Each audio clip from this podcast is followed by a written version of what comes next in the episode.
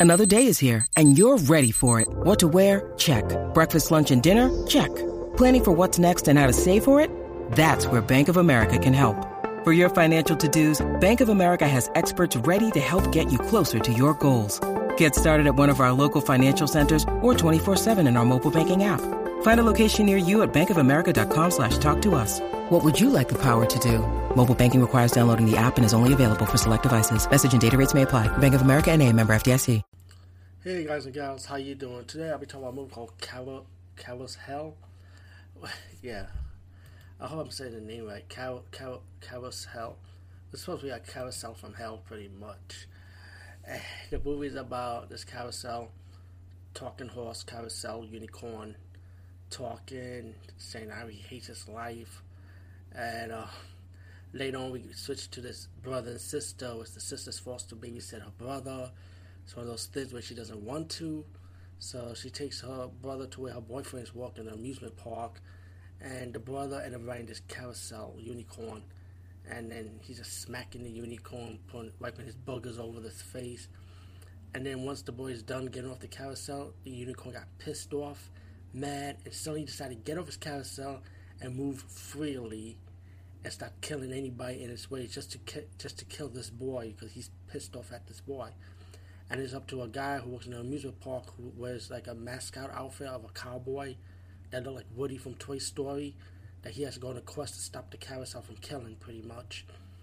Now there's blood and gore. The comedy is cheap comedy. It tries too hard to be like Troma style comedy. Um, the, the movie is not meant to be taken seriously. It was meant to be stupid anyway.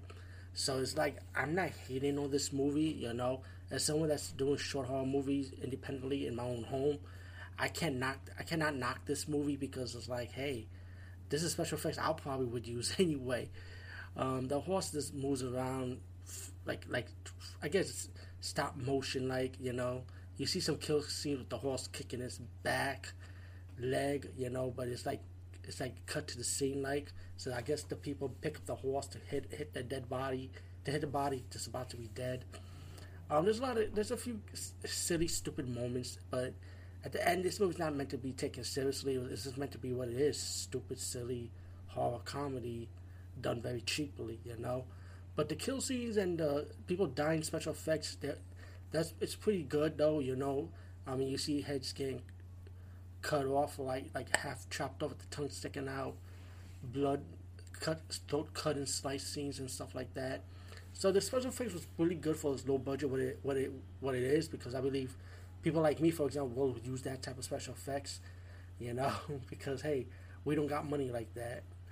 But CarousHELL, I say definitely give it a chance. You know, I mean, it's not, it's nothing great, but you know, if you if you want to learn be like independent filmmaking and horror, there's just something that you might want to watch and learn, see how they did it, just like any other independent horror movie. But like I say, it wasn't just meant to be cheap, stupid fun. You know, um, CarousHELL, like yeah, check it out, try it out for for whatever your enjoyment is.